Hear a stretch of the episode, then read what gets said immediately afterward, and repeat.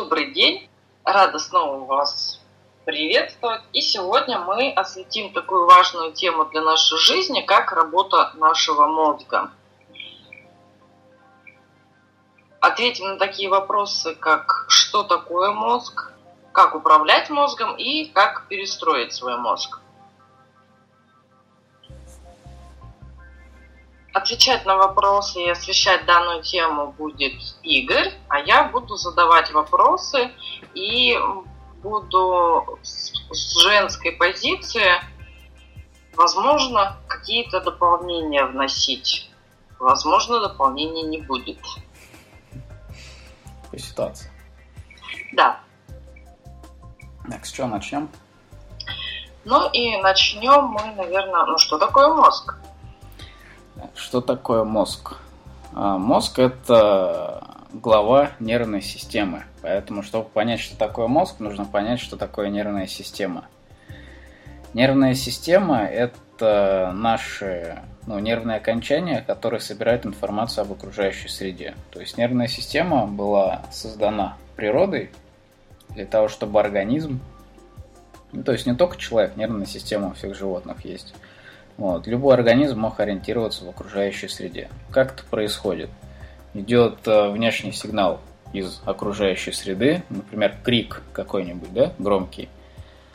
Вот, и один из участков нервной системы воспринимает крик. Это уши. И через уши идет сигнал в мозг, мозг обрабатывает крик и уже решает, как действовать относительно того, угрожает этот крик или не угрожает тебе этот крик. Ну, то есть нервная система, ее основная, конечно, функция – это выживание. То есть избегание опасности. Укус когда, например. То есть ты стоишь, никого не замечаешь, а сзади к тебе кто-то поплыл, подплыл и укусил. Вот. Тут уже через кожу идет импульс в мозг. И ты тоже там начинаешь спасаться бегством. Или ты увидел что-то страшное. Вот, тоже через глаза идет импульс в мозг, мозг обрабатывает, и ты начинаешь бежать. То есть мозг это такой пункт управления, где обрабатывается вся информация об окружающей среде и принимается решение. Угу. Ты назвал несколько вариантов восприятия информации. Можешь более подробно вот здесь рассказать, пояснить? Ну, основных органов чувств пять. То есть зрение, то, что мы видим, уши, то, что мы слышим, а, обоняние, то, что мы чувствуем запах, какой запах мы чувствуем. Ну, то есть, как бы обоняние тоже спасает, да? Если ты попадаешь в какое-то место, где зловонный запах, ты там долго не можешь находиться. Почему? Потому что обоняние настроено на то, чтобы там, где там какие-то зловещие микробы, чтобы оттуда убегать. Вот, то есть обоняние больше работает на защиту от каких-то мелких паразитов. Вот. Четвертое – вкус. То есть, что мы чувствуем, когда едим. Вот. Но это помогает э, не есть всякую бяку. И пятое – это прикосновение кожи. Ну, то есть самый большой орган чувств – это кожа. То есть все, что, к чему мы прикасаемся, или то, что прикасается к нам, это тоже мы все быстренько обрабатываем через мозг. Ну вот пять основных органов чувств. Зрение, слух, обоняние, вкус и осязание кожи. И по сути получается, вот эти пять органов нам даны для того, чтобы адаптироваться вот в той среде, где мы находимся. Да, чтобы выживать в ней, потому что без них выживать невозможно. Ну, представь там человека, который без зрения, без ушей, да, без запаха и так далее. Но это просто деревяшка какая-то, которая не знает, что делать. И с этой деревяшкой можно делать все, что угодно, потому что он ничего не чувствует. Его можно есть, его можно резать, а с ним можно делать все, что хочешь. Он ничего не почувствует. Но это вот труп. То есть, когда человек умирает, да, все органы чувств вырубаются, собственно, с ним можно делать все что угодно. Поэтому органы чувств нас и делают живыми, потому что они позволяют нам реагировать на то, что происходит вокруг. Угу. Хорошо. Но в таком случае, как, как вообще появился мозг? То есть как вот мы, наверное, в процессе эволюции, или как mm это здесь у тебя информация? Да, в процессе эволюции. Ну, то есть у самых там маленьких каких-то животных, типа там бактерий и все такое, там мозга как такового нет. Там просто есть вот оболочка, которая чувствительна к прикосновениям и так далее. То есть у них нервная система очень простая. Ну а если относить это к нам, то вот представь человека, который просто там, у него есть только кожа, да, и он только чувствует то, что к чему прикасается, и усики там, например. Вот все, вот вся нервная система. Мозга там нет, потому что как бы сигналы очень короткие и быстро доходят из одной точки в другую. Ну, потому что сам объект, сама бактерия очень маленькая. Вот. Как он у людей появился? Ну, животные как развивались? А, бактерии там заняли все место, а есть уже было нечего. То есть они всю там вот пищу, которую могут потреблять, начали потреблять. Потом бактерии там начали объединяться, клетка к клетке. Вот, и более совершенные организмы начали есть менее совершенные, да?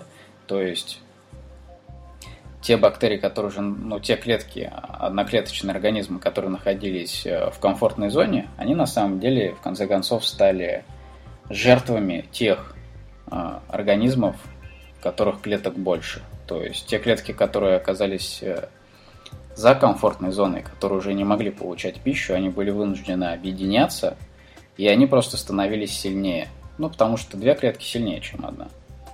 И вот э, так все развивалось, развивалось. Ну, если посмотреть на нашу жизнь, то как чем мы питаемся, да? Мы питаемся более простыми организмами. Но тут есть вот эта вот вегетарианская фишка, то, что есть там только э, помидорчики, огурчики и так далее. Но опять же, как бы нужно понимать, что это тоже все живые существа, просто менее сознательные. Но это как сказал умный человек, вегетарианцы питаются кровью мертвых помидоров. В принципе, очень близко к правде, потому что это все органика, это все живое. Просто у чего-то больше сознания, у чего-то меньше сознания. Сознание как раз и зависит от того, насколько развит мозг. А то, насколько развит мозг, зависит от того, насколько развита нервная система.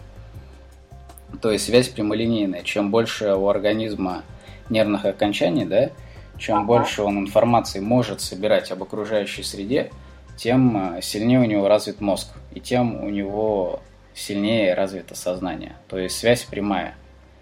И, следовательно, чем более сознательно существо, тем больше преимущества оно имеет перед менее сознательным, потому что оно просто умнее.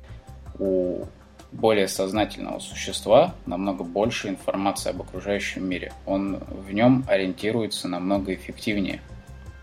И в связи с этим а, менее сознательные животные становятся ну, жертвой, жертвой более сознательного животного. Так вся система построена. В принципе, у нас в мире все строится по системе пирамиды. А, у меня тогда такой вопрос. Угу вообще, чем мы отличаемся, основное наше отличие от животного мира. И какие признаки указывают на то, на более сознательные, на менее сознательные, что здесь нужно развивать?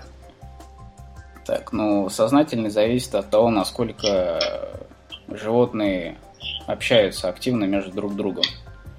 То есть, ну, по сути, сознание развивается внутри вида насколько активно в одном виде общаются, коммуницируют а животные, тем сильнее у них развивается сознание. Почему? Потому что когда мы просто ориентируемся в окружающем мире, мы собираем информацию о том, какого цвета там трава, какого цвета небо, да?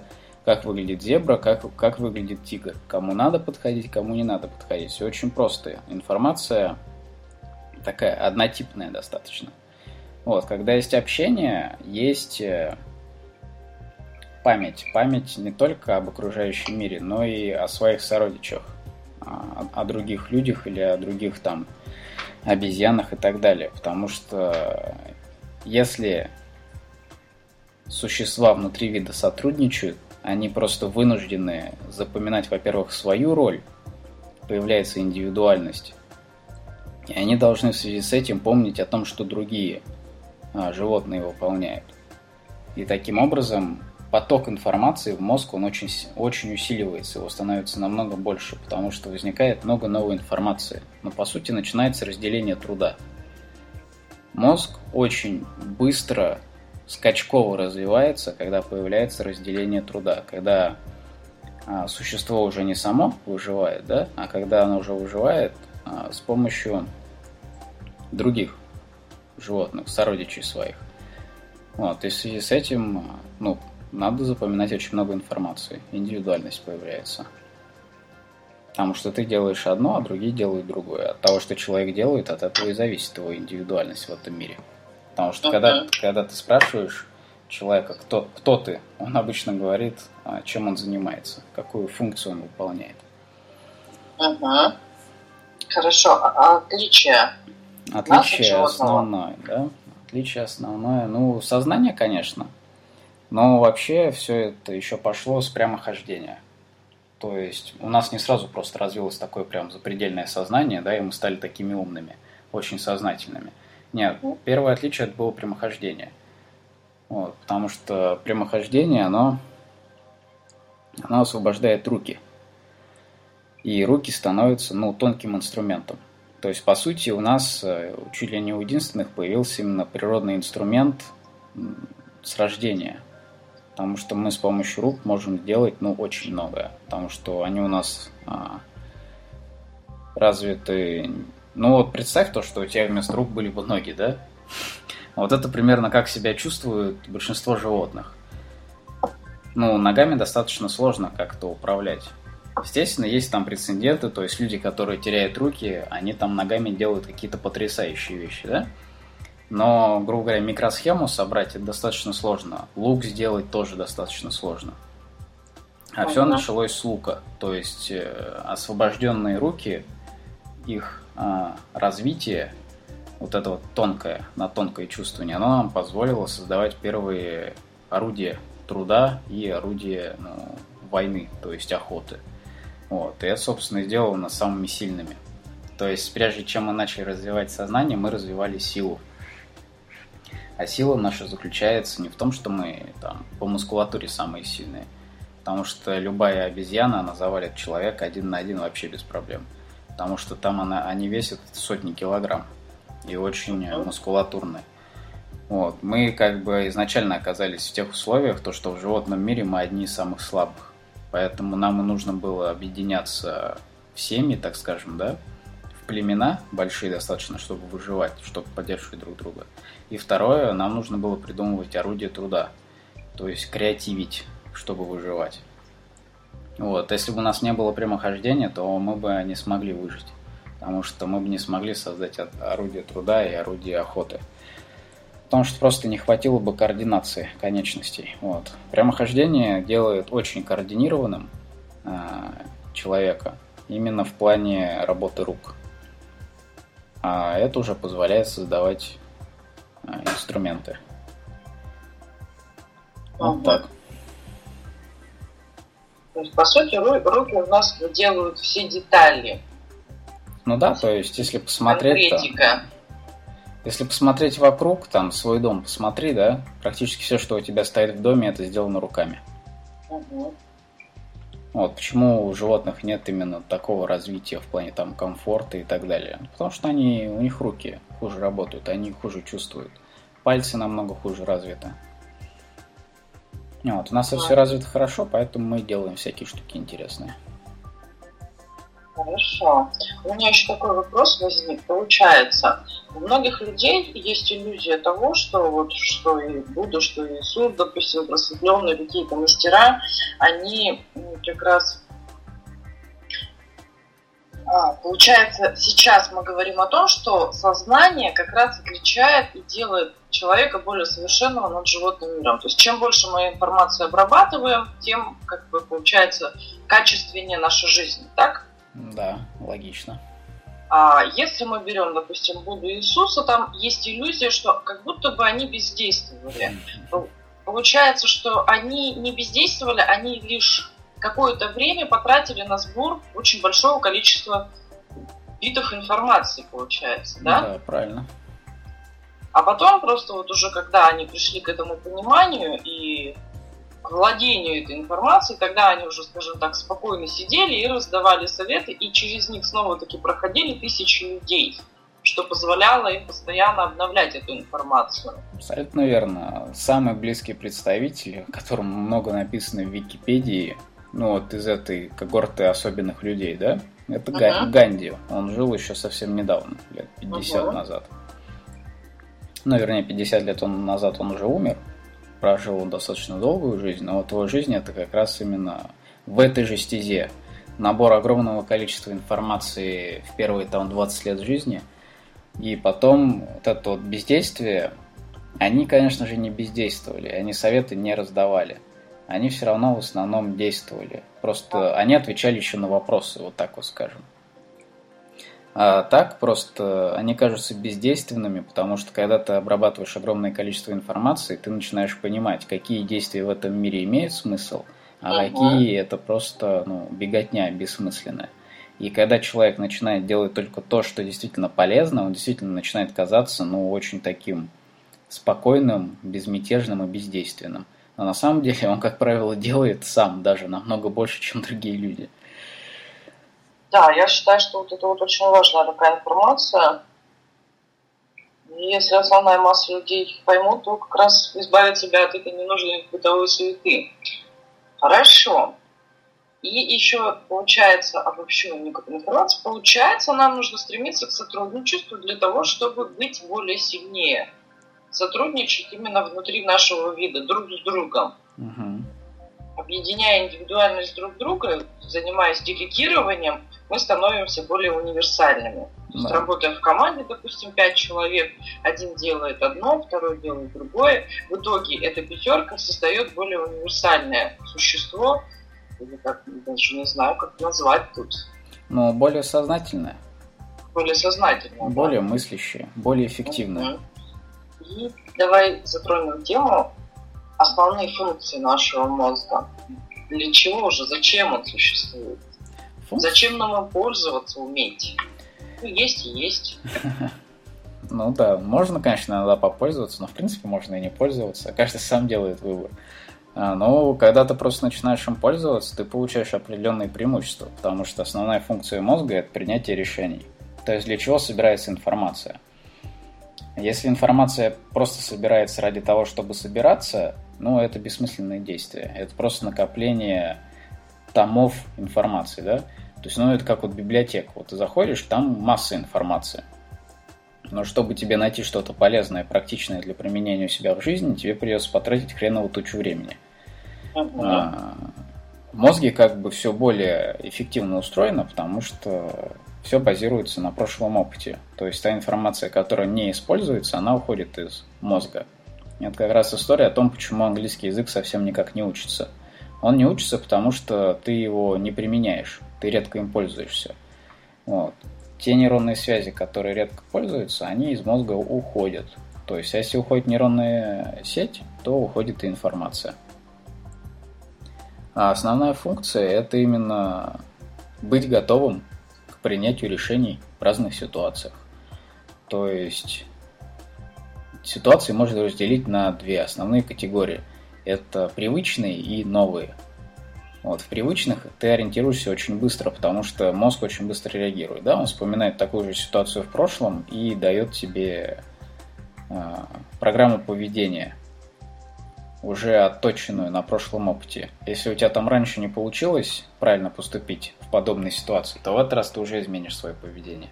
Если ты уже научился в подобных ситуациях действовать эффективно, ты будешь э, сразу же применять э, ту программу поведения, которая у тебя отработана. Вот. Основные проблемы, конечно, с, новыми, с новыми ситуациями, потому что в новых ситуациях мозг теряется. Ну, вот как раз та самая комфортная зона, да, выход из комфортной зоны. А, почему люди так этого боятся? Потому что мозг боится неопределенности. Мозг, он создан, чтобы выживать. То есть основная функция мозга – это принятие решений с целью выживания. Поэтому если ты сыт, то ну вообще вот не будет а, у мозга желания куда-то лезть в какую-то новизну, в какие-то приключения. Для того, чтобы замотивировать мозг, нужно найти в этом пользу конкретную для каких-то других потребностей, там, для безопасности или для самоутверждения. Но если мозг сыт, он уже очень сильно успокаивается. Потому что фундаментальная потребность для выживания уже выполнена. И поэтому, если ты кушаешь, менять как-то свои привычки, изменять себя, это достаточно сложно. А, потому что функция мозга – это выживать. Поэтому зачем? Зачем нам усложнять жизнь? Мозг этого не любит. Угу. То есть, получается, если человек желает развиваться в процессе всей жизни, он постоянно будет сопряжен с выходом из зоны комфорта. Угу. Получается постоянная борьба с самим собой. Да, то есть и получается, как бы, если вот уже удовлетворены вот эти базовые потребности, в любом случае через период наступит неудовлетворенность, потому что у человека есть потребность в развитии. Фишка в том, что если у мозга развита какая-то часть, какая-то нейронная сеть, то мозг пытается ее сохранить. Грубо говоря, а, ходил ты, например, в школу к 8 часам, да, утра, а потом а, школа закончилась, и в университет уже не надо ходить настолько рано. На самом деле, в первое время там будет непривычно, если из школы сразу в университет перейти.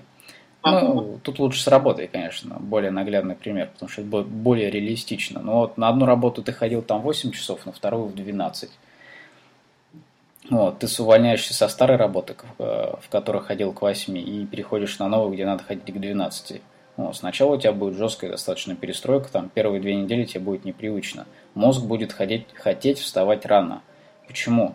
Потому что любая нейронная сеть, любая привычка, которая создана, когда она отмирает, мозг начинает посылать сигналы о ее возобновлении, о том, что, чувак, давай-ка мы 8 часов все-таки будем вставать. Мы это, дел... мы это делали в течение пяти последних лет. Зачем нам от этого отказываться? Почему такая система в мозге устроена? А почему мозг старается сохранять привычки? Потому что это проверка. А таким образом мозг добивается самого эффективного, так скажем, состояния для выживания. Потому что выживать можно только в одном случае, если ты подстроился под окружающие условия. И поэтому он старается тебя проверить, действительно ли у нас условия поменялись, или ты просто тупишь. Действительно, нам уже не надо вставать 8 часов. Или ты просто, ну, грубо говоря, стал забивать, да? На работу перестал ходить. И мозг просто делает проверку. Давай мы встанем в 8 часов. Если ты начинаешь как бы его перебивать, говорить о том, что нет, чувак, мы не будем в 8 вставать, потому что я тогда там на новой работе не смогу выжить, да? Давай мы до 12 поспим. И таким образом мозг понимает то, что условия поменялись. И чтобы нам выживать, нам теперь надо не к 8 вставать, а к 12. И мозг перестраивается. То есть нейронная сеть старая умирает, которая к 8 часам вставала, а новая развивается, да, которая к 12. И вот так вот, в принципе, плавно мозг постоянно адаптируется ну, к здесь и сейчас, к нынешним условиям. Он постоянно тебе дает проверки. Нужно нам действовать по-старому или нам уже нужно привыкать к новому. Поэтому вот в таких вот э, типа важных вещах, да, как поход на работу, человек практически всегда перестраивается. А вот э, в менее важных вещах, например, как э, вести диалог с близкими в семье, а люди перестраиваются намного сложнее, потому что последствия кажутся не такими ужасными. То есть мотивации к изменению меньше. Потому что с работой все понятно. Если ты не будешь ходить к 12 и не будешь хорошо работать, тебя нафиг уволят, и ты без денег останешься. Вот. А если ты часто скандалишь дома, и все равно там люди возвращаются к тебе домой, то вроде бы и все нормально, да? Да, скандалить вроде бы нехорошо, неохота, но отказаться от этого очень сложно. Почему? Потому что мозг постоянно пытается заставить тебя поскандалить потому что у него такая привычка, и он постоянно делает проверку, нужна эта привычка еще или нет. Если ты себя не можешь перебороть и не можешь перестать а, скандалить, то значит ты просто не проходишь вот эту вот проверку. То есть мозг тебе посылает, говорит о том, что все, давай, чувак, сейчас поскандалим. И ты срабатываешь, ты на автомате, на эмоции начинаешь скандалить. Вот, а если ты хотя бы один-два раза себя переборешь, да, и когда у тебя будет желание поскандалить, не поскандалишь, сдержишь себя, то мозг уже подумает о том, что, блин, ситуация изменилась, условия поменялись, теперь мы больше не скандалим. И мозг начнет перестраиваться. Угу. То есть после принятия решения какое-то время мозг еще сохраняет старые позиции для того, чтобы убедиться в подлинности да. существования новой информации. Да, да есть, новых если... условий. Самые жесткие примеры здесь на зрении и на речи, на общении. Потому что ну, у нас у всех есть жесткие привычки смотреть и общаться, да? А, когда, например, человек очень долгое время оказывается без общения, у него реально начинается ломка.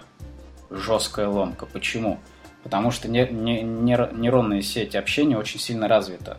И поэтому мозг очень усиленно требует поддержания. То есть поддержания привычки. То есть если нейронная сеть очень сильно развита, значит до этого она очень активно задействовалась, да? И если она очень резко прекращает свое действие, у мозга возникает вопрос типа «почему?». Мы можем потерять очень важный скилл, очень важное умение. И он начинает тебя просто заставлять общаться. И у тебя начинается жесткая ломка. Поэтому чем а, сильнее развита привычка, тем ну, а, сложнее от нее отказаться, потому что ну, тем сильнее ломка. Но со зрением это вообще невозможно. А, посадить человека на сутки в абсолютно темное место, да, к концу суток он сойдет с ума, потому что у него просто глаза начнет ломать очень по-жесткому. Угу. Естественно, он переборет это, да, и глаза начнут как бы, ну, там, хрусталик, нерв и так далее начнут потихонечку отмирать, потому что они не работают, и, следовательно, энергетически поддерживать их невыгодно. Мозг дал проверку, давай посмотрим куда-нибудь. У тебя там глаза сильно заболели, тебе захотелось света, но ты не смог найти свет, да, потому что тебя как бы силой в темное помещение заволокли. Вот. И ты просто как бы уже на второй, третий день уже начнешь чувствовать себя лучше, но глаза потихонечку начнут отмирать. Ну, конечно, фишка еще в том, что когда ты вылезешь снова на свет, там даже, пускай через месяц, через два, а, глаза, ну, сначала, конечно, будут очень сильно болеть, да, но нейронная сеть потом восстановится, и ты снова начнешь видеть нормально. Но если побыть в темном месте несколько лет, то тогда вот а, результаты могут быть вообще безвозвратные. Угу. Потому что ну, нейронная сеть полностью отомрет, по сути, ты разучишься видеть. Угу. Хорошо. Вот с привычками как-то, вот я думаю, что уже достаточно понятно человеку, что будет проверка обязательно. Да, и здесь есть... нужно четко принятое решение и не один раз. Да, то есть ломка обязательно будет, если ты хочешь менять себя, менять свой мозг, менять свои нейронные сети, то это только через преодоление себя. Если тебе обещают какие-то супер результаты без труда, да, ну, то же самое похудение. Вот. Ну, естественно, почему это не работает? Ну, потому что без труда не бывает результатов, потому что нейронные сети свои, значит, не перестроишь. И вот если ты хорошо потрудился, пару раз преодолел себя, вот тогда вот результаты действительно могут быть. И получается, у нас мозг особо не различает привычки, хорошие они для нас, либо плохие. Да, у него, у него уни- универсальная система. То есть есть нейронные сети, да? Чем сильнее нейронная сеть развита, следовательно, тем больше она задействовалась в прошлом. Следовательно, uh-huh. тем она важнее. Угу. То есть, если человек 30 лет курит, то для него эта привычка, она принципе уже адаптирована и считается полезной для выживания. Да, да, абсолютно верно. То есть мозг как бы думает очень просто. Если ты каждый день активируешь эту нейронную сеть по несколько раз, следовательно, она очень важна для жизни. Угу.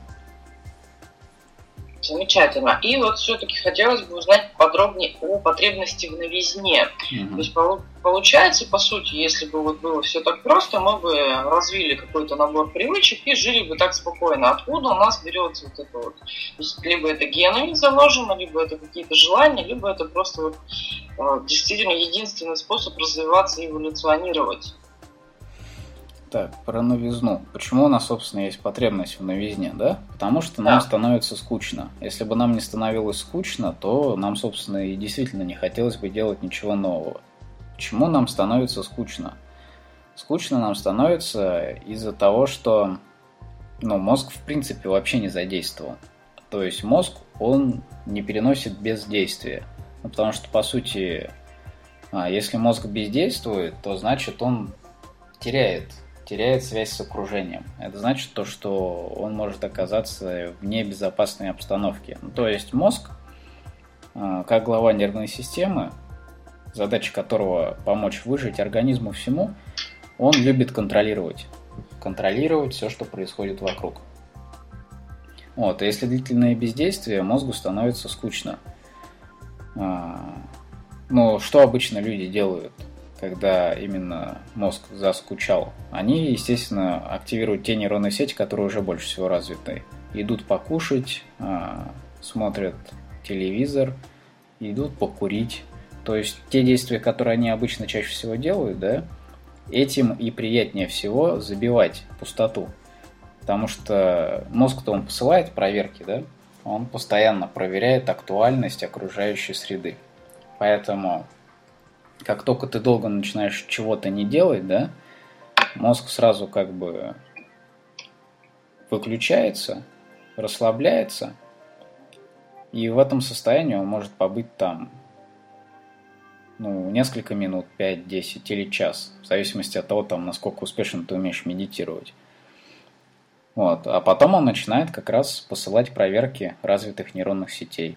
Поэтому здесь все зависит от того, какие привычки у тебя развиты. Если у тебя там есть привычка кушать, да, ты часто это делаешь, то ты будешь практически всю скуку ну, заедать. Если у тебя есть привычка заниматься спортом, то у тебя появится желание идти заняться спортом. Если у тебя есть привычка курить, то ты будешь курить. Если у тебя есть привычка саморазвиваться, ты будешь саморазвиваться. Если у тебя есть привычка работать, то ты будешь хотеть работать. То есть скука, она просто именно прерывается в любом случае вот этими вот проверками. Мозг в любом случае активирует самые развитые нейронные сети и заставляет тебя повторять эти действия. Вот так. Получается, что в принципе как бы медитация или вот полное бездействие, да, или какое-то тотальное наблюдение, когда человек сидит в тишине, там он просто созерцает, это тоже по сути та же самая привычка. Да. И для того, чтобы не заниматься тем, что ты уже привык делать, а как-то развиваться, нужно создавать новые привычки постоянно. Ну да, то есть любой человек, который начинает заниматься медитацией, там, находясь в городе, например, да, в каком-нибудь активном, ну, возьмем ту же самую Москву. Угу. Вот, естественно, у него огромная ломка начинается, потому что он понимает то, что он и пяти минут не может высидеть на одном месте без мыслей. Угу. Потому что мозг начинает кидать проверки. А давай позвоним туда, а давай сделаем то, а давай сходим на работу. Надо чем-то заниматься. Угу. Почему? Потому что в активном городе постоянная нагрузка интеллектуальная, в первую очередь. Нужно постоянно о чем-то думать, постоянно с кем-то говорить, да? А когда ты в медитацию погружаешься, у тебя задача отключиться от этого всего. Поначалу ломка дикая, вот. А потом просто, когда ты пересиливаешь себя и проходишь все эти проверки, да, то есть мозг говорит тебе, давай позвоним, а ты не звонишь. Угу. Мозг говорит тебе, а давай вот сейчас компьютер откроем, а ты не открываешь. И все, и после двух-трех проверок мозг говорит о том, что ну ладно, хрен с тобой, значит нам сейчас более выгодно ничего не делать. И он привыкает медитировать. Здесь проблема в том, что потом от медитации будет очень сложно отказаться. А, биобаланс. Как эффективно жить. Ты Или име- просто по потребностям. Ты имеешь в виду, эффективно ли медитировать или эффективно постоянно что-то делать? Да. Ну, Ну, ну, нужны ли вообще вот эти вот как бы мозговые паузы, назовем их так? перерывы делают работу мозга более чистой и более, конечно, эффективной. Но это вот как машина, да? Ну, что будет, если она будет постоянно ехать без заправки? Без пидстопов и так далее.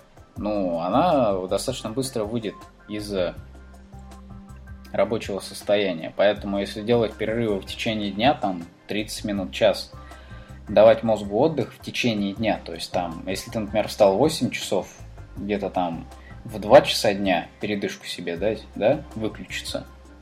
И где-то там в 6 часов дать себе передышку, выключиться. Вот, мозг все остальное время будет где-то в два раза более эффективен. Потому что, как бы, когда ты медитируешь, ты производишь дозаправку.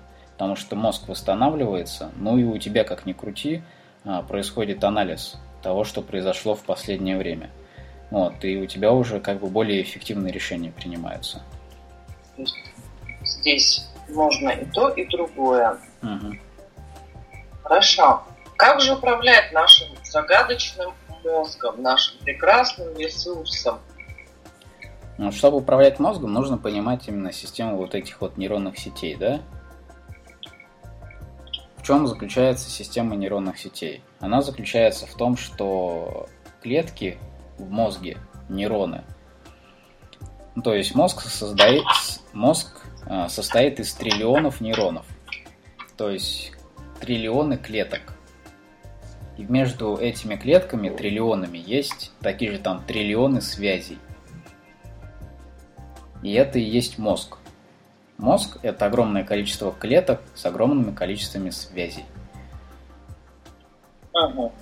Ну, чтобы там вот представить э, на каком-то примере, ну вот это вот возьми карту дорог России, например, да, вот, ага. и, и посмотри, как они устроены. Вот. Каждый город, каждый там населенный пункт – это клеточка. Ага. А каждая дорожка – это как бы соединение. Вот. Мозг устроен примерно так же. А для того, чтобы его управлять, что нужно делать? Нужно проводить нужные дороги нужного качества а, к нужным населенным пунктам. Ну и, во-первых, конечно, населенные пункты нужные должны быть построены, да? Потому что нейрон за что он отвечает? Нейрон он отвечает за хранение информации. Поэтому чем больше у тебя позитивной информации в мозге, тем эффективнее он работает. Чем больше негативной, тем он а, менее эффективно работает, боится жить. Потому что когда твой мозг наполнен позитивной информацией, он воспринимает окружающую среду как безопасную, да, и не боится в ней действовать. Если мозг наполнен негативной информацией, то он воспринимает окружающую среду как негативную, как опасную для жизни. И поэтому ты, грубо говоря, сидишь в своем кресле и боишься сделать там шаг или выйти из своей комнаты, или выйти из своей квартиры. То есть те люди, которые боятся выходить из своих квартир, у них просто, ну реально, очень сильно забит негативом, негативом мозг. Вот, чтобы перестроить, нужно, опять же, преодолевать себя. К сожалению, это так. Потому что если ты привык мыслить негативно, то когда ты начнешь забивать свой мозг позитивной информацией, мозг опять же начнет выдавать проверки. Вот. Сейчас тебе говорят о том, что все люди хорошие, а раньше ты их считал сволочью. Вот. За то, что люди сволочи отвечают, за убеждение, то, что люди сволочи отвечает конкретная нейронная сеть. Чем больше ты так думал, тем в больших людях ты будешь видеть сволочность, потому что она будет постоянно вылетать. Ну, грубо говоря, ты его знакомишься с человеком, жмешь ему руку, и у тебя сразу вылетает нейронная сеть. А, человек. Человек равно что? Человек равно сволочь. И ты уже начинаешь его подозревать. Это как раз проблема тех людей, которые работают ну, в полиции, в юриспруденции и так далее. У этих людей очень большая проблема с личной жизнью, потому что у них работа приучает их видеть в людях сволочь. И поэтому они, собственно, уже на автомате этим занимаются. А, есть там обратный пример, да? Какие-то милосердные организации, типа там Красного Креста. Вот красные люди, которые работают в Красном Кресте, они вообще безбашенные напрочь просто, потому что они могут поехать в Африку, связаться там с какими-то реально очень мало цивилизованными людьми, и потом, если ты у них спросишь, вы вообще понимаете то, что вас тут могут порезать и пристрелить при первой возможности? Они скажут тебе то, что да, мы верим то, что все люди хорошие. Откуда такое убеждение у человека? Просто он всю жизнь так думал, у него нейронная сеть сформировалась, поэтому он и пошел в Красный Крест потому что он уверен, что все люди хорошие, всем нужна помощь. Вот. У милиционеров, полиционеров другая система. Вот. Все люди сволочи, поэтому они идут туда и так далее. У меня вопрос такой. Как здесь можно провести связь для понимания позитивное, негативное, как чувства наши связаны вот именно с мозгом? Угу. То есть, по сути, мозг не различает, хорошо нам или плохо или различает все-таки? То есть вот ты говоришь, если информация позитивная, мы живем открыто, чувствуем себя в безопасности и готовы сотрудничать вот с тем, с тем, с тем. Если мы больше сосредоточены на негативе, закрыты, изолированы, желание куда-то скрыться, там закрыться в квартире, убежать, там исчезнуть и так далее. с чувствами, где связь проходит. То есть это после мыслей, мысли нужно менять в первую mm. очередь, потом будут чувства меняться, или где, как вот? Да, сначала возникает чувство, потом возникает мысль.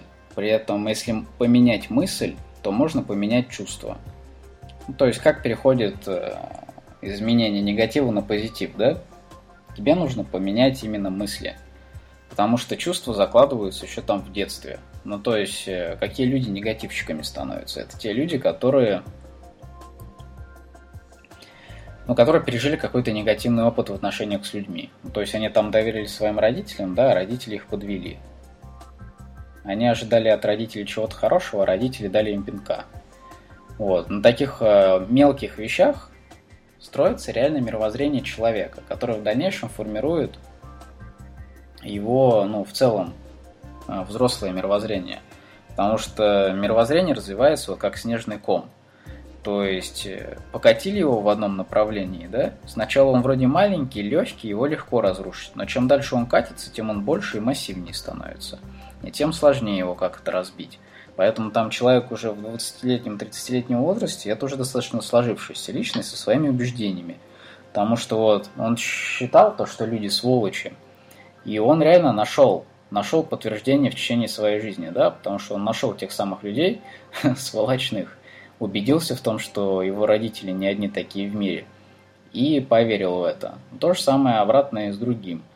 То есть, если родители хорошо относились к ребенку, то он во всех будет видеть добрых людей, да? Даже если его кидают, он все равно будет думать о том, что, ну, может, человек какая ситуация сложная. Будет оправдывать, оправдывать всячески. Почему? Потому что поверить в то, что люди сволочи, ему очень сложно. Потому что вот этот вот снежный ком, он уже накручивается. Поэтому я и говорю о том, что мы ожидаем от других людей того же самого, что, ну, что нам давали родители. Потому что родители и закладывают основу мировоззрения. Как с нами себя ведут родители, ну, такими же мы стараемся видеть и других людей. Почему? Потому что привычка уже сформирована. Хорошо. Мне вот тут вот все-таки хочется поглубже разобраться. Смотри, угу.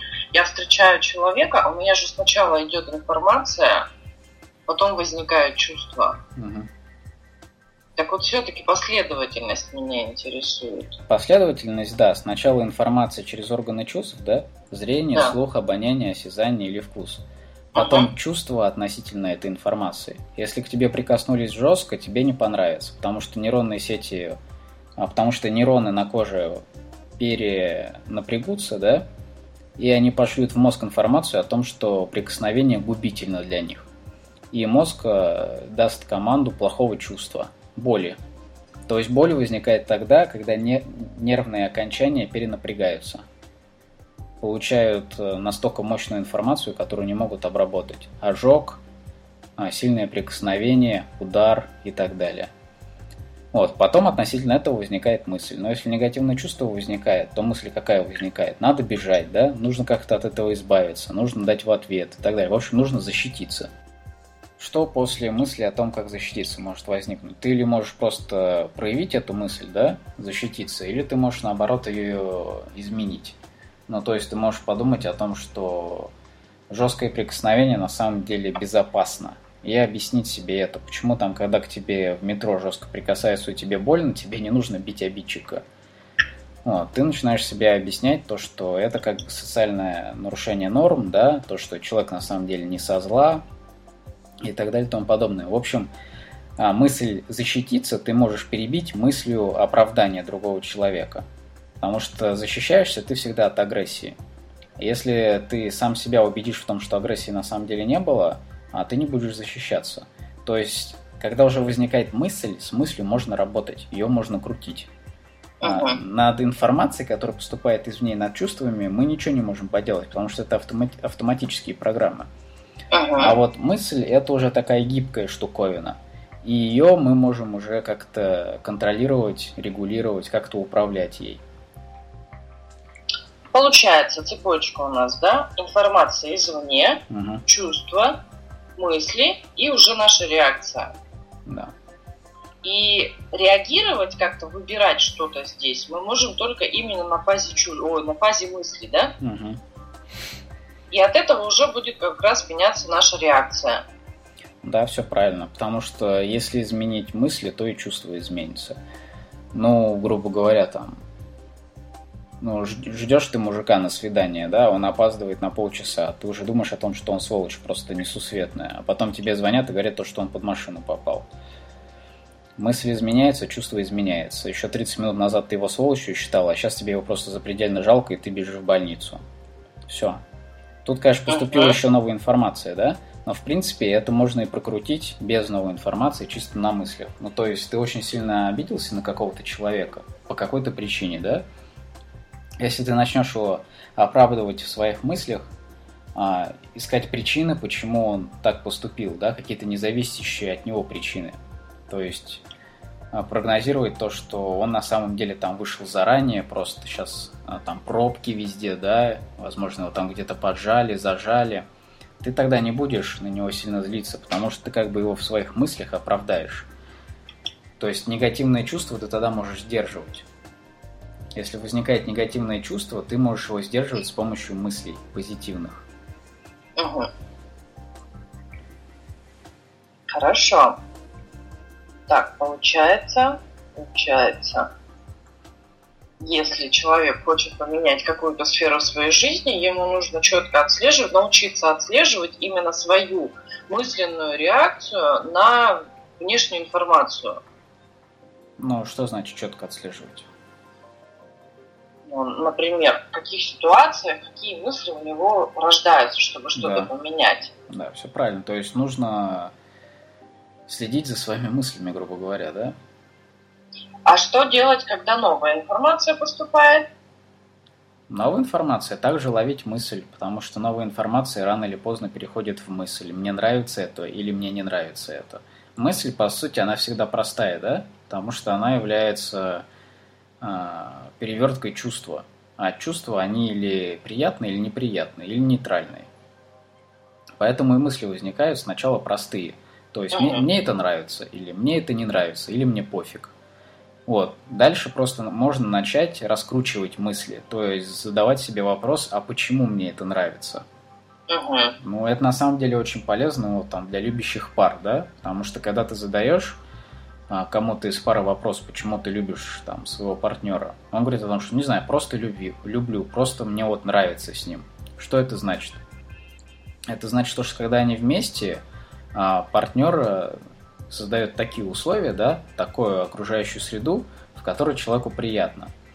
Поэтому чувства возникают приятные, и человек думает о том, что ой, как мне классно. Но дальше человек эти, эти, эту мысль не раскручивает. Он останавливается, он не думает о том, почему ему классно. Он просто как бы наслаждается процессом, да? Но из-за этого, к сожалению, как бы ценность падает – ценности отношений, да, потому что человек не совсем понимает, э, от чего ему хорошо, поэтому ему легко от этого отказаться. Ну, потому что он начинает думать о том, что ну вот с ним хорошо, и с тем будет хорошо. То есть угу. там нет мысли о том, что это действительно особенный человек, который тебя любит. О том, что да, он... то есть когда... То, что он преодолевает там много каких-то своих нежеланий, лени, да, для того, чтобы сделать тебе хорошо. Да, вот это вот открытие я тоже недавно для себя сделала, что когда-то нас учили, что любить за что-то невозможно, и это породило в наших головах такую иллюзию, что сейчас, когда уже взрослые занимаемся своими семьями там, и так далее, получается, что мы не осознаем, за что конкретно мы любим, а, соответственно, и сохранить это не имеем возможности. Да, да. А тогда, когда мы понимаем, за что конкретно мы любим, мы, во-первых, поощряем это в другом человеке, ну, сохраняем и развиваем, соответственно. Ага. Все правильно. И тут главное уже можно ловить себя на противоречиях. Потому что когда у тебя есть понимание, э, то, что, ну, за что ты любишь человека, да, за то, что он там всегда готов ради тебя чем-то пожертвовать, да, готов уделить тебе время. Ага. Поэтому, когда он будет опаздывать на 30 минут, имея эту информацию, ты уже не будешь на него злиться. Почему? Потому что у тебя уже есть в голове информация о том, что он всегда хочет быть с тобой. Поэтому ты в любом случае будешь понимать то, что он торопится, да, просто есть какие-то условия, которые мешают ему добраться быстро. То есть здесь уже начинается именно более такое причинно-следственное мышление. как только ты начинаешь раскладывать свои мысли, как только ты начинаешь разбираться в том, почему мне что-то нравится, а что-то не нравится. Угу. Да, то есть получается, когда вот у нас новая информация, вот эта новая какая-то приходит, ну, к примеру, я там никогда не ела авокадо, беру, кушаю этот фрукт, и в этот момент наблюдаю свои чувства, да, mm-hmm. какие я испытываю по поводу этого фрукта. Mm-hmm. И потом уже, если я хочу сохранить там или понять там что-то, чтобы найти что-то подобное, я объясняю себе, почему там ага. холодный, сладкий, там, да, горький, да, да. терпкий там, и так далее. То есть переходим в любом случае, желательно перейти на какую-то конкретику, чтобы сводить. Да. Угу. Ну Хорошо. да, смотри, здесь достаточно просто разобраться в том, а, на каком уровне у человека мышление. Потому что если ты у него спрашиваешь, почему тебе понравился авокадо, да, ну, вернее, он тебе говорит, я тут недавно авокадо попробовал. Ты у него спрашиваешь, как тебе вообще? Он говорит, понравился. Если ты ему задаешь вопрос, почему именно понравился, и он как бы начинает тормозить, так немного с глаза вверх заводит, да, и говорит о том, что, ну, не знаю, ну, просто вкусный, он прикольный. Это значит о том, что человек э, не развивает свою мысль. Вот. А если ты спрашиваешь человека, почему он тебе понравился, он говорит тебе четко, потому что там он, например, сладкий, или он там гор- горчит очень прикольно, да? то это уже говорит о том, что человек все, что делает, очень хорошо анализирует. Угу. Вот. То есть, по сути, как бы, если человек может объяснить, почему, для чего он делает какие-то определенные действия, то у него достаточно высокий уровень развития. Да, именно в плане мышления. То есть это очень мыслящий человек. Ну, каких uh людей мы мыслящими называем, которые именно могут быстро и четко построить мыс- мысль сформулировать э, свои ощущения, да? Потому что, по сути, мысли это что? Мысли это отражение чувств. На самом деле, когда человек очень четко формулирует свои мысли, это значит то, что он очень хорошо понимает свои чувства. Угу. Вот, люди, которые с проблем, ну, с трудом формулируют мысли, они, им очень сложно передать свои чувства. Ну, из-за этого, опять же, снова проблемы в отношениях с людьми, да? Потому что они не могут разобраться сами в том, кто им нравится, кто им не нравится. Да. То есть они, в принципе, как бы испытывают какие-то чувства, а объяснить, почему они их испытывают, и особенно почему именно конкретно к этому человеку, у них понимания нет. Поэтому они как бы и получается, что перебирают один раз, испытали какое-то чувство, причины этих чувств они не понимают и пытаются воспроизвести их с другими людьми, угу. методом проб и ошибок. Да. А по сути можно один раз проанализировать свои чувства, полностью разобрать объект наслаждения, скажем так, и угу. как бы ты сможешь четко находить это в других людях, так? Да, все правильно. То есть, или ты просто сам, ну, сразу по ситуации задаешь себе вопрос, почему мне это нравится, да, или почему мне это не нравится. Или ты идешь по более долгому пути, и там то к годам 40 понимаешь, то, что вот тот, вот тот человек, который у меня был в 23, да, он действительно был особенным. Все остальное, что дальше было, это было так. Намного хуже. Вот. Ты просто через других людей начинаешь понимать а, свой прошлый опыт. Они потому что тебе дают разные чувства, да, ты набираешь определенное количество чувственных ощущений, и ты уже просто начинаешь понимать вообще, как этот мир устроен, да, каких чувств здесь больше, там, позитивных или негативных. Вот. А если ты там сразу задаешь себе вопрос, почему мне это нравится, ты сразу получаешь ну, какой-то конкретный ответ. Если у тебя приходит ответ в том плане, то, что этот человек готов там жертвовать ради меня многим, да, и посвящать мне огромное количество времени, то тебе уже, в принципе, будет понятно то, что этот человек, ну, очень многое для тебя может сделать. Поэтому, когда ты в следующий раз встретишь там какого-то чувака, который просто тебя радует тем, что, например, он на гитаре офигенно играет, ага. ты просто при выборе уже сравнишь мысли, а не чувства, да, и поймешь то, что в стратегическом плане намного, конечно, важнее, что именно сколько времени тебе готов уделять человек. Хотя при этом чувства, которые он тебе дарит, да, они могут быть немного, могут быть немного более пресные, чем там от офигенной тусовки с гитаристом, где там алкоголь льется реками и так далее и тому подобное. То есть мысли, они просто позволяют тебе лучше ориентироваться в мире, принимать в стратегическом плане более эффективные решения. Потому что чувства, они всегда локальны. Вот здесь ты почувствовал себя хорошо, все, повелся. Вот там ты почувствовал себя плохо, все, повелся. Хотя самые там крепкие, верные, теплые семьи, они всегда строятся через преодоление конфликтов, да? То есть нет отношений, где все прям прекрасно 24 часа в сутки. Говна всегда хватает. Вопрос в том, насколько удачно люди преодолевают его, переваривают. Вот. А это уже во многом зависит действительно от того, насколько они э, ценят друг друга, да? А ценность действительно можно осознать только уже там, перева... ну, раскручивая мысли, становясь более осознанным человеком, задавая себе вопрос, почему мне нравится этот человек, почему я хочу с ним быть и так далее. Да, ну по сути получается здесь вот снова такие взаимоотношения перешли и понимание себя, то есть когда, когда ты понимаешь себя, свои желания, зачем и почему конкретно, mm-hmm. ты можешь это донести и объяснить другому человеку, и он может это понять достаточно просто. Да, и главное, твои собственные решения становятся более основательными. Угу. Замечательно. Да. Получается, вот снова таки, коли коснулись взаимоотношений, вернемся к выбору, да, мы затрагивали эту тему. Давай. Важно, важно делать выбор все-таки исходя из настоящего и учитывать весь объем информации. То есть такую ошибку люди, получается, допускают много, большинство точнее. Когда-то им было хорошо лет 15 назад, угу. осталось воспоминание от этого хорошо. Да, правильно. А тогда было лет 18, и, в принципе, многие вещи вообще не учитывались, нейронных сетей многих не было просто. Угу. И человек пытается вот это состояние, вот это чувство перенести в реальность. И вроде бы находит такого же человека, и с ним уже не так хорошо, и он вот не может понять, почему же тогда, блин, было так классно, а вот сейчас этого нет. Так вот здесь получается, в каждый момент времени нужно учитывать весь объем информации, да? Ну, в идеале, конечно, да. Если мозг тянет, то обязательно надо это делать.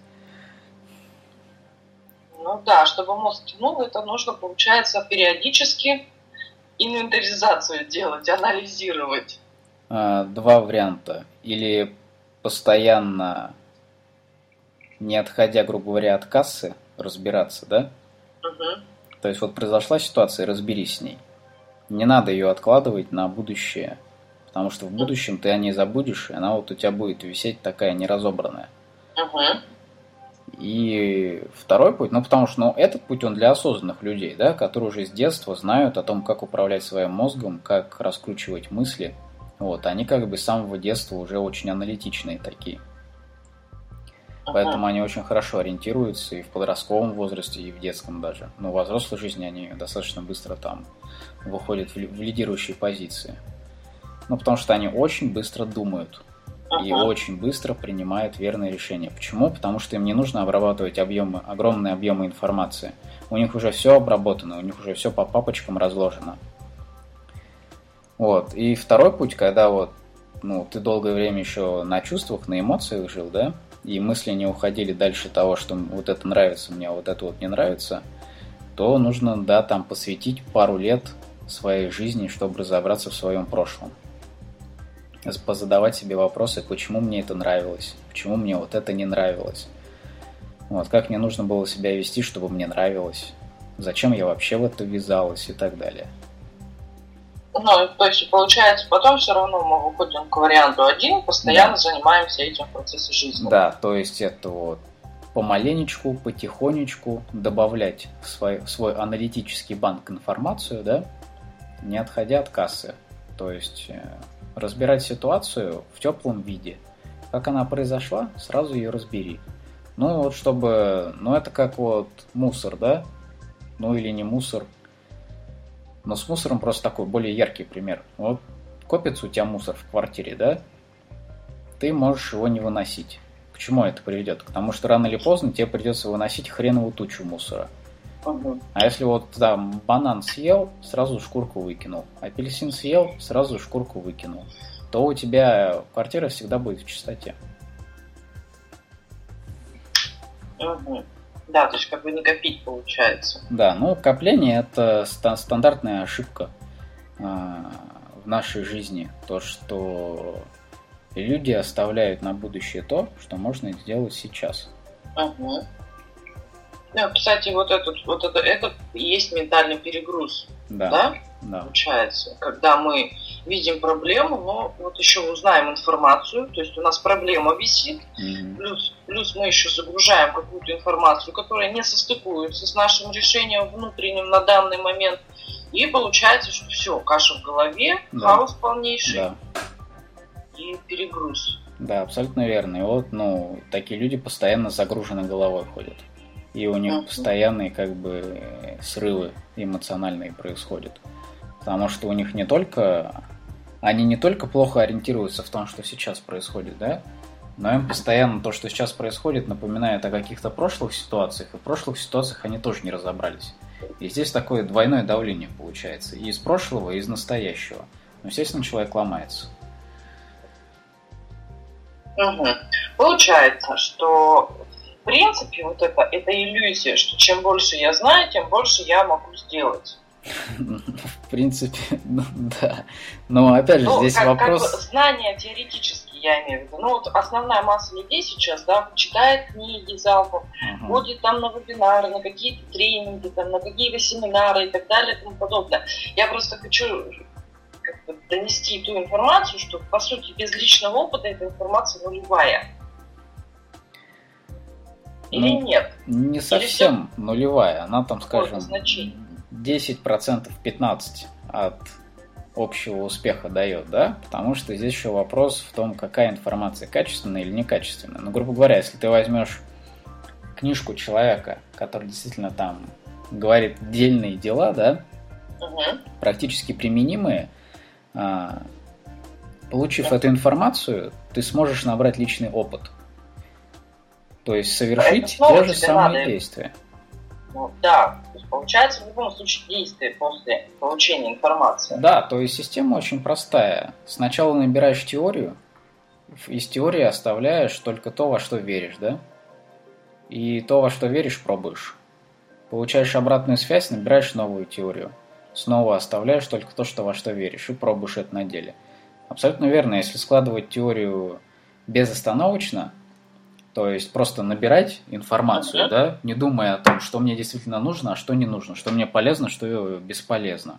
Тогда действительно, да, тоже будет абсолютно, ну, это игра в ноль, потому что информация без действий, она бессмысленна. Она просто как бы заполняет мозг и все. То есть, а толку от нее вообще никакого нет. Мгм. Да, вот как раз, ну вот сейчас, к сожалению, многие люди этим занимаются, почему-то иллюзорно считая, что объем информации равен какому-то какому проценту успеха. Но по сути, если ты прочитал и не внедрил, то через какое-то время вся эта информация просто уйдет. Ну да, потому что как бы сейчас люди в большинстве своем читают, чтобы потребность самоутверждения, самоуважения удовлетворить. Ну то есть им пофиг, будут они это применять или не будут. Просто как бы все это читают, да? Чтобы не отставать, мне тоже нужно почитать. А применять не каждый хочет, потому что, опять же, применение действия, действие это уже энергетическая затрата. Это не просто лег там, почитал. Действие это уже серьезная перегрузка там. Вот, поэтому на это уже немногие, конечно, решаются. Поэтому здесь э, просто ну, проверка мотивации. Если ты читаешь и ничего не делаешь, то значит ты читаешь, ну как бы просто, чтобы убить время. И чтобы там можно было понтануться перед другом, то, что я, вчера прочитал умную книжку. Вот, а если ты читаешь и действуешь, то это уже, конечно, другой уровень, это значит, то, что ты читаешь ради того, чтобы сделать свою жизнь действительно лучше. Мгм. Еще такой вопрос. Вот какие условия ты просто упомянул, вот, что у детей с хорошо развитой аналитикой как бы гораздо меньше проблем в жизни возникает. Вот какие условия важно создавать для детей, чтобы именно развивать аналитический склад ума? Ну, опять же, задавать открытые вопросы. А почему это нужно делать? Зачем ты хочешь это сделать? Как, на твой взгляд, это сделать лучше? Потому что таким образом ребенок будет разгонять мысли. То есть у него будет не просто мысль «я хочу», да? А ему еще придется ответить на вопрос «зачем я это хочу?», «зачем мне это нужно?» и так далее. То есть пропустить информацию, которую он хочет через свою личность, скажем так. Да, обосновать, аргументация. Разгонка мысли – это просто аргументация своих мыслей. Почему ты так думаешь? Почему ты это хочешь? Да, вот очень важно все-таки вот здесь как раз задавать вопрос ну, через личность, потому что mm-hmm. очень многие люди допускают возможности для других людей. Ну, к примеру, да, конечно, у него-то там получилось, он же бизнесом вот занимается уже 15 лет, а я что, я 15 лет в найме. То есть, получается, человек допускает информацию для других людей, а через себя эту самую информацию не пропускает. Зачем, почему может получиться, почему не может получиться. И таким образом люди создают большие ограничения в своей жизни. Да, безусловно. Хорошо. Последний, наверное, вопрос вот, в подведении всей информации. Как перестроить свой мозг, Игорь? Через большой труд, преодоление себя, каторгу над собой и так далее и тому подобное. Ну, я, к сожалению, да, я не из тех ребят, которые говорят о том, что закрой глаза, сейчас я щелкну пальцем и все будет ништяк. Но жесткая правда заключается в том, что надо нейронные сети перестраивать. А они перестраиваются очень с большим трудом, потому что мозг не любит изменений. Мозг любит выживать. И он считает то, что вот если мы там до этого выживали, да, у него логичный вопрос, зачем нам что-то менять? Мы дальше будем выживать. То, что ты при этом понимаешь, то, что у меня тогда жизнь будет говно, его как бы не волнует. У него нет мотивации, он выживает. Чтобы начать активно меняться быстро, нужно загнать свой мозг в те обстоятельства, когда ты убедишь сам себя, что если вот ты не изменишься сейчас, да, то ты реально завтра просто, ну, умрешь по сути. Или как личность, или физически. То есть вот если ставить вопросы кардинально, вопрос жизни и смерти, да, мозг как бы очень бодро меняется. Хорошо. А, есть ли какая-то вот последовательность, возможно, работы mm-hmm. над собой, чтобы вот именно перепрограммировать свои нейронные сети. Хорошо, человек согласен mm-hmm. потрудиться, попотеть, покорпеть два месяца, два года. Ну вот как, что в какой последовательности ему делать? Ну, естественно, основа изменения – это мотивация. Что для мозга мотивация? Для мозга мотивация – это простая штука – а, чтобы убедить мозг меняться, нужно показать ему минусы нынешней привычки и плюсы будущей привычки. И объяснить ему, а, что мы будем делать, чтобы измениться. Ну, то есть мы там, например, две недели не будем курить, да? А после этого мы никогда не будем курить. Вот. Плюсы в том, что мы не будем курить какие? То, что у нас будет а, дыхание нормальное, да? намного лучше будет и быстрее бегать кислород, следовательно, прибавится намного больше энергии, следовательно, что я в результате получу? Я смогу там на работе быть на 1.2 а, раза эффективнее, да? Если ты реально трудоголик, ну, то есть, ну, ну так в хорошем смысле трудоголик, да, любишь работать, любишь рабо- э, результаты достигать, то вот это вот 1.2, они как бы очень сильно тебя замотивируют, потому что ты поймешь, что, что ты сможешь тогда делать сделаешь в течение всей своей жизни там, ну, ну, в несколько раз больше, чем ты сделаешь куря. Вот, а если тебе, в принципе, от жизни ничего не надо, и тебе и семья не нужна, и профессиональных успехов тебе никаких э, не нужно, ну, то, то есть такая убитая самооценка, то замотивировать себя очень сложно, потому что зацепиться не за что. А что ты хочешь? А я ничего не хочу. Ну, где ты здесь мотивацию найдешь? такие люди, а, ну, они, они не перестраивают свой мозг. Потому что нет возможности зацепиться за что-то, нет источника для мотивации. Поэтому первостепенно, конечно, это самооценку развивать. Когда самооценка развита, у человека просыпается вкус к жизни, то тогда уже без проблем мотивация находится быстро достаточно, и дальше ты просто четко себе проговариваешь минусы от нынешнего поведения, да, и плюсы от того поведения, которое у тебя будет. И просто даешь себе задачу, то есть дорожку выстраиваешься от точки А к точке Б. Там в течение двух месяцев мне нужно заставлять себя действовать по-другому. Тогда я перейду на автоматический режим, и моя жизнь улучшится, улучшится в таком-то роде или столько-то раз. Вот, мозг это понимает, он видит перспективу, да, он дает тебе мотивацию, он пытается избавиться от минусов и добавить плюсы. Мозг мыслит минусами и плюсами. Он как компьютер работает. Угу. Так, хорошо. Вопрос такой. Есть ли какая-то какое-то значение, что сначала проговаривать, минусы или плюсы. Здесь есть какое-то особенности восприятия, либо без разницы? Без разницы. Главное то и то проговорить. Хорошо. И получается, у нас, вот ты проговорил, что многие люди не имеют мотивации. Ну, ничего не хочу, как бы пассивен такой и так да. далее. Вот я причину нахожу в том, что эти люди живут в какой-то обобщенной модели мира. Ну, то есть mm-hmm. все плохо. Что бы я ни делал, просто все плохо. Без конкретики. Ну да. То есть согласен, да, ты с этим? То есть получается, да. чтобы вот уйти от этого полного нехотения, апатии и нежелания жить, развиваться, нужно переходить к конкретике. Что именно плохо? Все правильно. Угу. Так. Ну, в принципе, еще, я не знаю, у меня еще такой вопрос. Может, ты что-то еще скажешь о работе полушария? А. Либо это не особо информация имеет значение. По работе полушариев?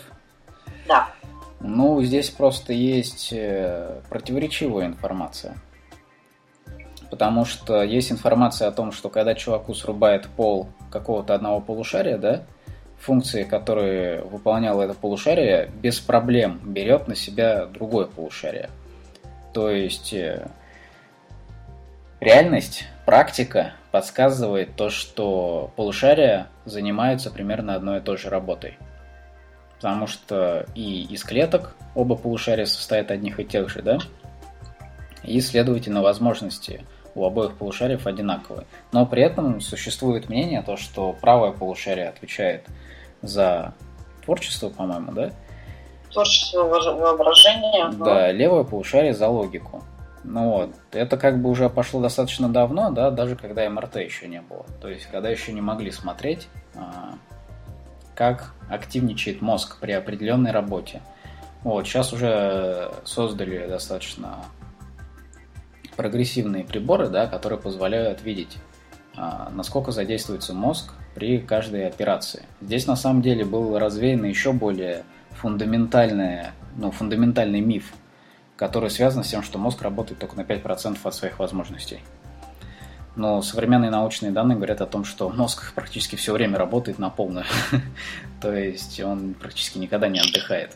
Потому что, опять же, здесь и практика, естественно, подтверждает. Потому что если бы мозг работал на 5%, да, у нас бы не было таких ситуаций, то что мы просто бы от усталости отрубались. Потому что вот когда ты уходишь в сон, ты уходишь в сон на самом деле ради того, чтобы дать своей нервной системе и особенно мозгу отдых. Потому что ну, вот мозг, он как электрический прибор. То есть, если вот он весь день работает, он как бы перегревается. Вот. Чтобы он остыл, ему нужно поработать на меньших, на меньших, э, на, на меньшем энергетическом давлении. Вот, поэтому там ночью он работает э, в 4-5 раз медленнее, где-то вот так вот.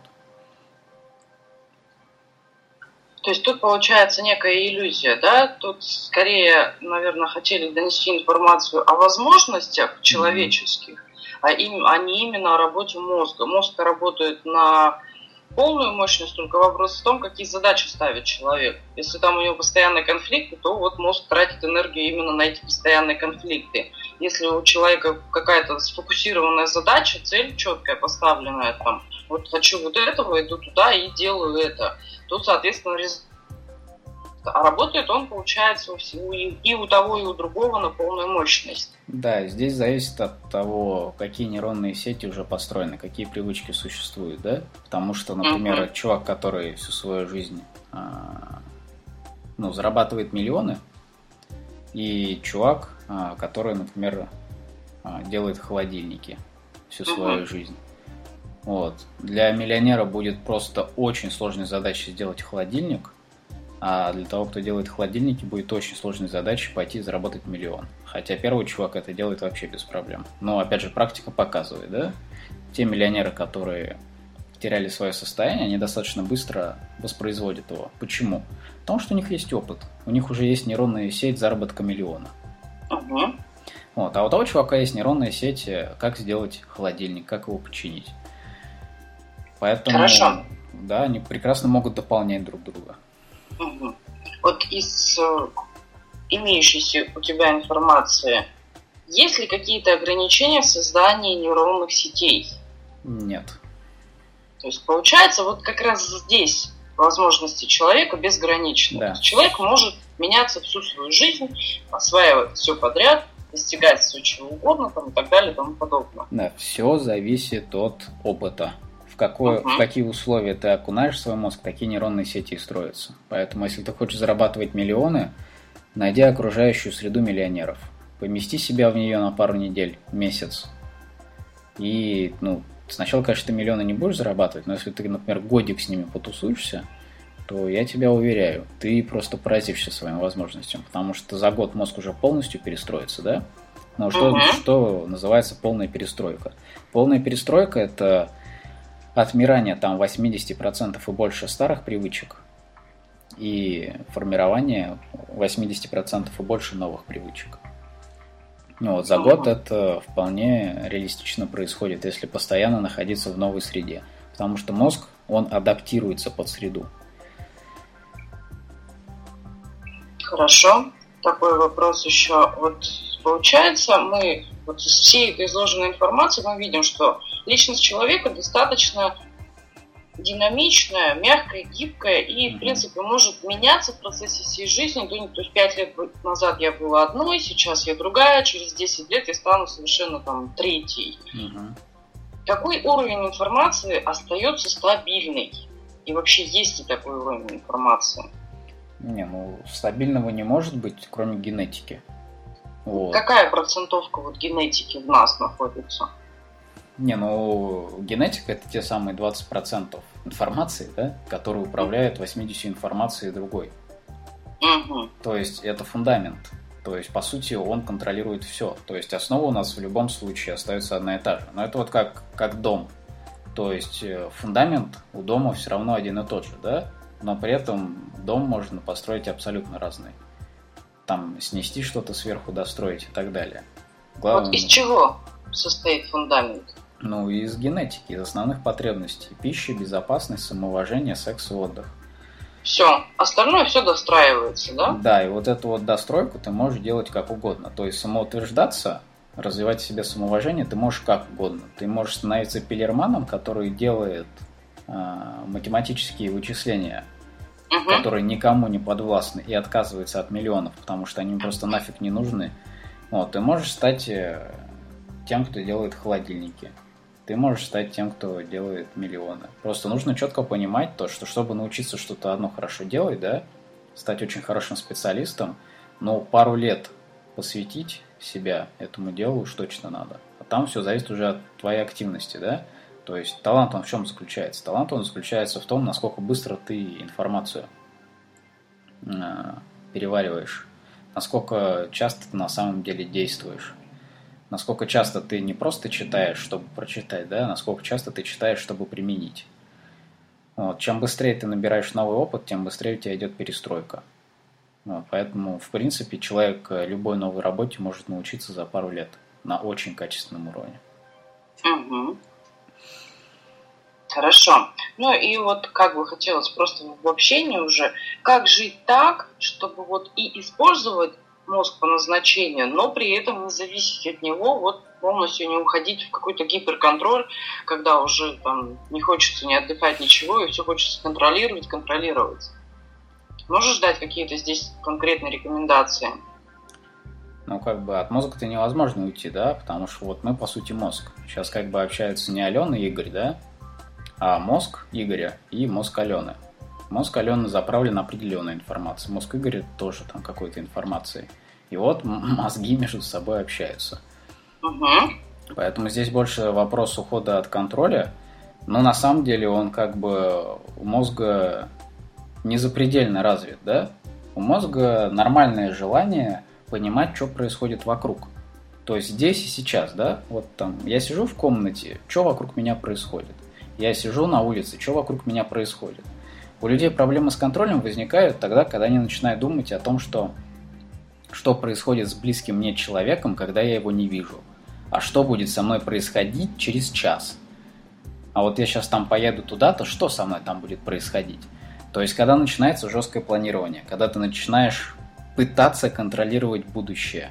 Вот тогда у мозга конкретные перегрузки начинаются. Вот как жить здесь эффективно, чтобы вот уйти от контроля будущего, что тогда контролировать? А те люди, которые контролируют будущее, у них есть убеждение, что они могут это делать. Угу. То есть их родители учили то, что надо хорошенько подумать, надо хорошенько спланировать, надо все продумать. Нельзя там допустить ни одной ситуации, к которой ты не готов. Нужно хорошо подготовиться. И вот человек занимается тем, что готовится, вместо того, чтобы делать. И наслаждаться своим нынешним состоянием, да? Ну, потому что люди, у которых проблемы с контролем, у которых чрезмерный контроль, они даже когда на лужайке сидят, отдыхают, они все равно думают о том, что я буду делать там через два часа. Что именно я буду готовить дома, как я буду это готовить дома, какие могут быть проблемы дома и так далее. Расслабиться не дает. Вот того самого медитативного отключения, да, вообще нет. Угу. Поэтому на самом деле эти люди, они очень малоэффективны потому что мозг постоянно в перенапряженном состоянии находится, и люди эти на самом деле очень ленивые и очень рассеянные. Хорошо. Как им поменять? Как им поменять? А, как им поменять? Ну, если у них есть убеждение, то, что можно все контролировать, следовательно, какое убеждение поможет им перестать контролировать? нужно понять то, что будущее неконтролируемо и непрогнозируемо. Нужно заменить убеждения. Угу. То есть снова возвращаемся к нейронным сетям. Да, нужно разбить привычку. Когда хочется контролировать, нужно тормозить себя и, говорить себе о том, что не надо об этом думать, я все равно не смогу это продумать.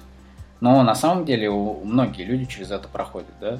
Потому что у многих людей как бы есть а, желание контролировать, но те люди, которые видят то, что, ну, реально, как бы, это очень сильно понижает качество жизни и не дает возможности вообще наслаждаться жизнью. Вот. Они, как правило, переходят именно на понимание того, что мне сейчас нужно расслабиться, а что будет в будущем, и бесполезно об этом думать, потому что хрен его знает. Максимум можно делать какие-то наброски, да, плановые. Вот, я пойду туда-то, я сделаю то-то. Но как я это буду делать и к чему это приведет, я это не могу сейчас продумать. Потому что я не знаю, какие там будут условия, да, я не знаю там, кто мне будет помогать, кто будет мне мешать. Вот, по сути, проблема всегда с тем, что эти люди пытаются продумать других людей, поведение других людей. Вот, и, а... мир, и мир в целом. Ну да, ну, потому что у нас мир в основном как бы и состоит из других людей, да, как бы постоянное взаимодействие. Вот. А мир-то еще более-менее можно продумать, потому что он статичен. Угу. Ну, потому что природа, она по конкретным законам работает. А вот людей вообще нереально, потому что люди иногда и на зло любят делать. Поэтому, если ты очень захочешь их сконтролировать, они специально сделают так, чтобы ты не смог их сконтролировать. Вот. Люди борются за независимость очень часто, поэтому они стремятся уйти от контроля. Поэтому, если ты будешь бежать и стараться контролировать их, ну, ты как бы начинаешь, ну, реально играть в игру, ну, замкнутый круг, из которого невозможно выбраться, потому что они будут бежать от тебя, а ты будешь за ними бежать, и никто друг друга не догонит, никто не остановится. Ну, то есть это бессмысленная трата энергии.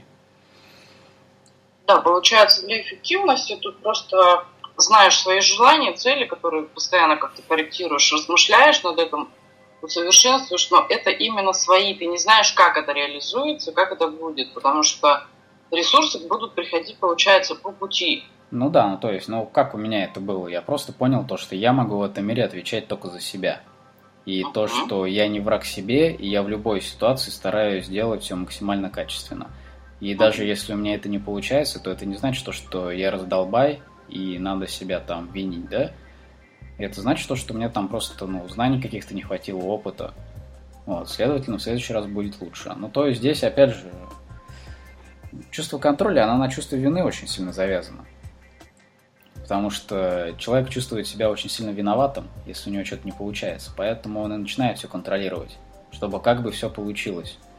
Но это не лучший способ, потому что намного эффективнее поменять убеждения. Именно то, что я не должен быть там всегда идеальным, да, я не должен всегда все правильно делать. Я там могу ошибаться. Uh-huh. Вот. И само собой, я, естественно, не, ну когда у тебя есть такое убеждение, то что я могу ошибаться, ты уже не начинаешь контролировать других людей, потому что понимаешь, что они тоже могут ошибаться. А вот когда ты не даешь себе право на ошибку, ты, соответственно, не даешь его и другим людям. Ну, что мы требуем от себя, то мы требуем от других людей. И начинается да. вот эта вот беготня за контролем, чтобы другие люди делали все так же правильно, как и ты. Да, в какой-то момент контроль создает мнимую власть над жизнью. Угу.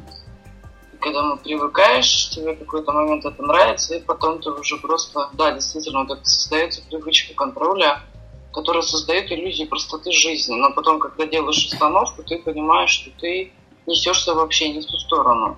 Да, абсолютно верно, потому что контроль начинает работать только когда ты продавливаешь своих близких людей.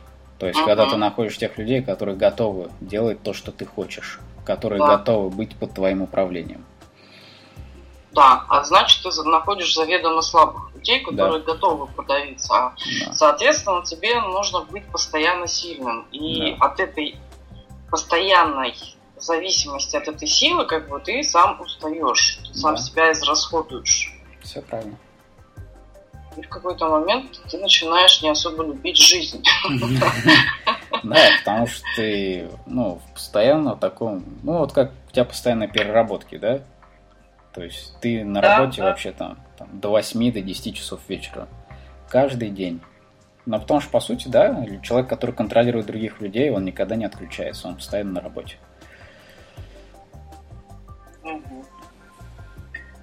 Замечательно. Я считаю, что очень полезная, очень исчерпывающая информация сегодня была. Я очень благодарна и по всем вопросам вы можете обращаться к Игорю. Можете его очень сильно поблагодарить за эту информацию, которую он с вами сегодня поделился. А какие-то дополнения, Игорь? Дополнения? Да, дополнения. Если есть какие-то вопросы, обращайтесь. Э, Вконтакте ищите Игорь Неповинных, Алена Рябченко. Вот. А по поводу дополнения, если вам что-то непонятно, переслушайте снова запись. То есть резюме я специально вам не буду давать, чтобы, если вам действительно интересно, вы еще раз переслушали, и после второго раза все уляжется еще намного лучше и плотнее. Ну да, я со своей стороны даже рекомендую как бы прослушать ее не то что два раза, а как можно чаще, потому что готовность к усвоению информации разная, и то, что вы слышите сегодня, через два дня вы можете услышать гораздо больше. Абсолютно верно. Что, тогда на этом будем прощаться? Да. Окей. Тогда, опять же, с вами были Игорь и Алена. Надеюсь, все это переварите и уже примените конкретно на практике. То есть будем надеяться, что вы это слушаете не просто, чтобы слушать, да? а чтобы улучшать свою жизнь. Спасибо, всего доброго. Всего доброго.